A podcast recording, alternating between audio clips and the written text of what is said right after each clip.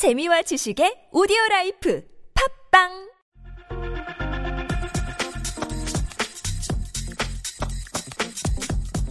세월호 참사 배경에 해양수산부 관료들이 관련 단체의 낙하산으로 내려간 이 해피아가 있었다면 구의역 스크린도어 사고의 배후에는 메트로 마피아인 메피아가 있었다. 이런 주장이 나오고 있습니다. 이 주장이 사실 좀 심각한 얘기인데요. 자, 이 문제 지금부터 자세히 짚어보겠습니다. 서울시 의회 교통위원회의 이정훈 의원 전화 연결합니다. 여보세요? 네, 안녕하십니까. 네네, 안녕하세요. 자, 메피아라고 하는 지금 신조어가 등장을 했는데요. 이 메피아들이 어디로 갔다라는 이야기입니까, 의원님? 어, 메피아라는 표현이 이제 적절한지 좀 판단을 해야 되겠습니다만 현재 음. 아, 서울 메트로에서 이제 퇴직한 후에 네. 은성 PS에 현재 그 근무하고 있는 임직원들이 현재 총 인원이 143명인데 예. 36명이 근무를 하고 있습니다. 잠깐 은성 PSD라고 하면 그 숨진 김모 군이 속했던 그 회사 말씀하시는 거죠? 네, 스크린도어 예. 유지관리 업체를 말씀드리는 겁니다. 그러면 메트로 퇴직 직원들이 이 은성 PSD에 대거 네, 입사를 했다 이런 얘기입니까? 지금 이제 은성 PST가 설립될 당시에 예. 당시에는 총 125명이 총 인원이었는데 은성 PSD. 90명이 예, 90명이 서울 메트로 전적자였습니다. 아하. 이분들이 이제 퇴직을 했고요. 현재는 143명 중에서 36명이 예. 서울 메트로 전적자입니다. 잠깐만 설립 단계에서 90명이었다고요? 예, 설립될 당시에는 총 125명 중에서 90명이 서울 메트로 전적자였고 네. 어, 지금 현재는 이제 이분들이 퇴직을 하셔서 네. 36명이 근무를 하고 있습니다. 지금 의원님의 말씀을 듣다 보니까 궁금증이 드는 게 그러면 은성 PSD라고 하는 회사는 네네. 혹시 그 서울 메트로에 근무했다가 퇴직한 직원들이 그 만든 회사입니까? 어, 한마디로 말하면은 예. 그이 시민 안전은 무시하고 예. 서울 메트로 퇴직자들의 예. 자리를 보전하기 위해서 예. 은성 PS라는 회사를 만들고 예. 그 은성 PS에 서울 메트로가 외주를 준 것입니다. 이런 표현이 적절한 것 같습니다. 그래요. 그러면 지금 은성 PSD의 그 대표 네. 그 사주는 누구로 되어 있습니까? 은성 PS의 대표도 서울 메트로 출신으로 알고 있습니다. 아 그래요? 네. 예. 아 그렇다. 현재는 36명이 근무를 하고 있다라는 네, 거예요? 그렇습니다. 지금 음. 현재 55년생 20명, 56년생 6명, 네. 뭐 58년생 5명, 음. 그에 67년생 등 5명, 총 36명이 근무를 하고 있습니다. 자 그런데 이 낙하산을 위해서 갑질 계약을 하고 있다. 이 얘기는 무슨 이야기입니까? 어, 이 계약서에 보면은요, 예. 그, 서울 메트로와 은성 PSD가 체결한 계약서에 따르면 이 계약서는 매우 서울 메트로 유리한 일방적인 계약서인데요. 네. 계약서에 따르면 서울 메트로의 직원이 예. 이 회사로 전적을 희망할 경우에 예. 그 은성 PSD는 정규직으로 채용을 해야 되고요. 또 인력 배치도 먼저 해야 한다고 되어 있습니다.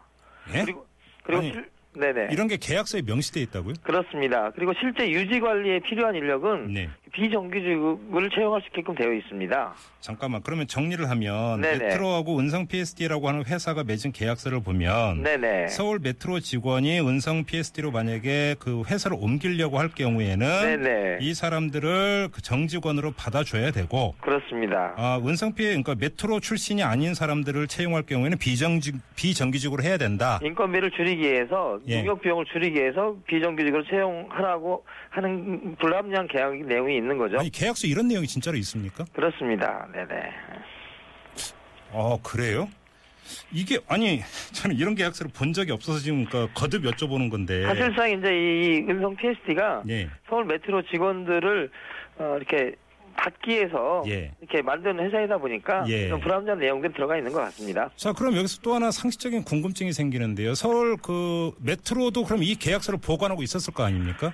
네, 그렇죠. 계약 당사자 중에 한쪽이니까. 그렇습니다. 자, 그러면 서울시가 관리 감독이나 감사 과정에서 이걸 몰랐습니까? 지금 이제 이 서울시의 관리 감독이 이제 얼마나 제대로 있었는지 네. 저희가 좀 파악을 해결했으면 되겠지만은 네. 이런 부분들이 지금 어, 유야무야 된채 예. 현재까지 진행됐고 예. 결국 이런 그 안전에 대한 이제 위험적인 요소가 상존한 상태에서 네. 결국 이런 사고가 터진 걸로 어, 판단하고 있습니다. 어, 그래요. 알겠습니다. 아무튼 자, 그래서 낙하산으로 은상 PSD로 갔습니다. 네. 그러면 간 사람들은 주로 어떤 사람들이었습니까? 주로 그 영사에 영무직으로 근무하거나 네. 본사의 관리 업무를 했던 분들입니다. 근데 지금 은성 PST는 스크린도어 정비라든지 이런 기술 쪽을 맡고 있는 회사 아닙니까? 그렇죠. 기술 관련 전문성이 없는 분들이 예. 전적을 통해서 예. 은성 PS에서 근무를 하고 있는 건데요. 예. 최소한 소정의 뭐 스크린도 유지 관리를 위한 직무 교육은 마쳤겠지만 네. 실제 기술자가 아니기 때문에 네. 실제 현장에 투입되더라도 음. 보조 업무 정도만 볼 수 있는 자격증이 없는 인력이 대부분이었습니다. 그러면 현장에서 실제로 기술 문제와 관련해서 일을 한 사람들은 비정규직으로 그 숨진 김군처럼 그렇습니다. 비정규직으로 채용된 이런 사람들이 일은 다 했고 네네네. 메트로에다가 낙하산으로 내려간 사람들은 그냥 책상에 앉아 있었고 좀 비유적으로 표현하는 겁니다만 네네. 이런 이야기입니까? 간단히 정리하면 어, 그렇게 비유되는 게 맞는 것 같습니다. 실제로 그 관련 자격증을 보유한 직원들이 네. 전체 약 41%의 59명인데요. 예. 어, 우리 전적자분들은 자격증을 갖고 있는 분들이 거의 없는 걸로 이렇게 알고 있습니다. 아, 그렇습니까? 네. 월급의 차이는 많았습니까? 지금 이제 숨진 김군이 이제 뭐 밥 먹을 시간도 없이 근무하면서 한 달에 받은 월급이 144만 원이라고 합니다. 네, 네, 네. 그런데 이 서울 메트로 출신 직원들은 예. 잘 아시겠지만 협약에 따라서 예. 어, 전에 받던 연봉의 80%를 보장받았습니다. 그러니까 월 350만 원에서 400만 원을 받았고요. 예. 또 정년도 음. 어, 전적을 하는 대가로 서울 메트로에 있을 때보다 2년 더 연장되었습니다. 정년도 네, 그렇습니다. 예. 그런데 예. 이런 김 씨와 같은 이 비정규직 채용 직원들은 네. 월 140만 원의 최저 임금을 받았고요. 예. 또이 이렇게 전적한 직원들의 후생 복지도 서울 메트로와 동일한 수준을 보장받았기 때문에 네. 어, 비정규 정규직 우리 청년 직원들과 이렇게 음. 서울 메트로 직원들의 어떤 그 후생 복지 차이는 음. 뭐 너무 천양지차였다고 생각이 됩니다. 지금 의원님 말씀을 듣다 보니까요. 이 은성 PSD라는 회사의 실질적 소유주는 메트로 아니었습니까? 서울 메트로에서 이제 용역을 맡긴 거니까요. 예. 이제 뭐 그 법인이기 때문에 분리가 되어 있긴 하지만 네. 아니 실질적으로요. 그러니까. 네, 원래는 서울 메트로에서 직영으로 했던 업무를 지금 이제 은성 PS에서 예. 그 외주를 바- 받아서 똑같은 업무를 보고 있는 겁니다. 그러면 자 이제 메트로에서 이 외주 용역으로 뺀 거잖아요. 그렇습니다. 용역비 설정을 할 거 아닙니까? 계약을 네네. 맺으면서 그런데 지금 문제는 메트로에서 은성으로 그러니까 얼마간 그 직원들의 월급을 보장을 해줘야 되니까 네, 그러면 그 용역의 내용이나 이런 거에 비해서 용역비가 네. 과다 계상해서 계약을 맺은 이런 것도 있었습니까? 지금 현재 이제 확인이 되는 거는 이제 서울 메트로가 이 경영 효율화 미명 아래 외주를 주면서 네.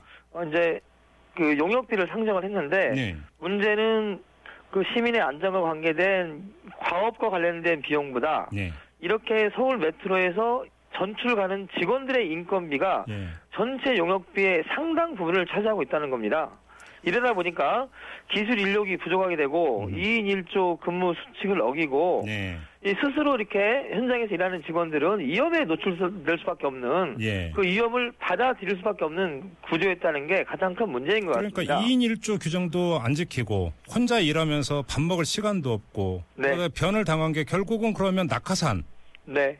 낙하산의 어떤 자리라든지 급여라든지 이런 것들을 보장하기 위해서도 이렇게도 해석이 얼마든지 가능한 네, 얘기잖아요. 그렇게 해석이 될 수 있을 것 같습니다. 네.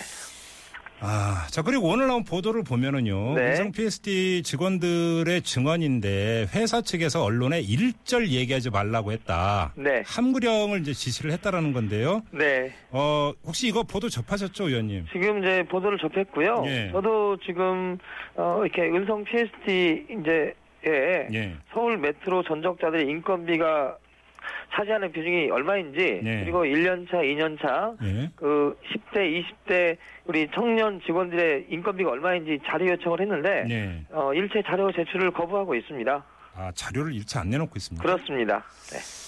자, 그러면 서울시 같은 경우는 재발 방지 대책으로 은성 PSD의 자회사 전환 이 네. 카드를 지금 내놓지 않았습니까? 그렇습니다. 이건, 그럼 이건 어떻게 평가를 해야 되는 걸까요? 저는 제 개인적으로는 예. 서울시가 뒤늦게 구의역 안전문 사망 사건 재발 대책으로 은성 PST 자회사 전환에 대해서 말씀을 하고 있지만 네. 그 실효성이 떨어진다고 생각하고요. 네. 어, 외주 용역에서 자회사로 이름만 바뀔 뿐. 어, 위수탁 관계라서 책임 소재가 불분명합니다. 네. 근데 문제는 실제 현장에서 예. 일하는 인원을 얼마나 많이 확보하는 방향으로 그할 것인지가 중요한데 저는 문제 해결을 근본적으로 하기 위해서는 인력 충원과 네. 뭐 정규직화 등 고용 형태의 근본적인 변화를 서울시가 선택하지 않으면 어 이런 문제가 해결되지 않는다 그렇게 판단하고 있습니다. 그러니까요. 지금 예를 들어서 자회사라고는 형태의 전환이 중요한 게 아니라 예를 네. 들어서 2인 1조 규정을 당연히 지켜야 되는 거고요. 그렇게 되기 위해서는 기술직 보- 그러니까 충원이 필요한 거고 그렇습니다. 또 그런 기술직이 그냥 비정규직이 아니라 정규직으로 정당한 대우를 또 해줘야 되는 것이고 네네. 그러면 이런 문제가 해결이 되기 위해서는 자회사 전환과 동시에 피- 꼭 필요한 게 이른바 낙하산 인사들의 정리 이 문제 아니겠습니까? 어, 그런 부분들도 지금 이제 그 서울시에서는 네.